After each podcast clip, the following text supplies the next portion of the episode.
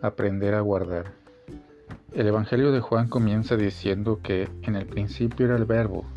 Hoy, más adelante, en el mismo Evangelio, ante el continuo ataque de los judíos, Jesús dijo, El que guarda mi palabra no verá la muerte. El texto de Juan fue escrito para una audiencia de origen griego que entendía bien lo que significaba logos. La palabra, el logos, es Jesús y guardar a Jesús es guardar todo el plan de Dios que se revela en el Hijo. Guardar es un verbo para orar hoy. En el libro del Génesis, una de las tareas del ser humano es guardar el, jardín. Génesis 2.15. El jardín es el lugar de armonía de la creación divina. Guardar el jardín significa cuidar de todas las relaciones que sigan siendo un reflejo del amor creador. La armonía no duró mucho. Caín, el primogénito de Adán y Eva, se abalanzó sobre su hermano Abel y lo mató. Enfurecido, después del primer asesinato en la Biblia, dijo, ¿Soy yo acaso guarda de mi hermano? Estas tensiones entre guardar y abandonar fueron traducidas a lo largo de la Sagrada Escritura.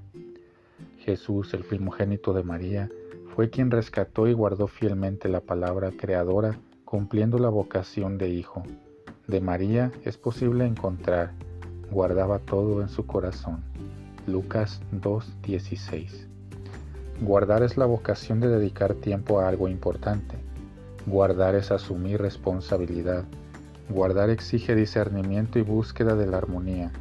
Hay que medir para no guardar y asfixiar, o guardar y quedar demasiado lejos. Guardar es la medida correcta. Pensemos en cómo hemos guardado nuestra familia, a nuestros amigos y cómo hemos guardado a Jesús, la palabra del Padre. También cómo guardamos a los que más sufren, cómo guardamos la realidad del mundo, cómo guardamos nuestros comportamientos éticos. El verbo se hizo carne, se hizo corporeidad. Guardar es una actitud cuyo sentido se realiza en la temporalidad, en la historia. Es guardando la realidad, incluso en las contradicciones de Caín, que es posible tener una vida redimida y reconciliada en el Padre que, como canta el salmista, nos guarda de todo mal, guarda la partida y la llegada, nos guarda toda la vida. Salmo 121.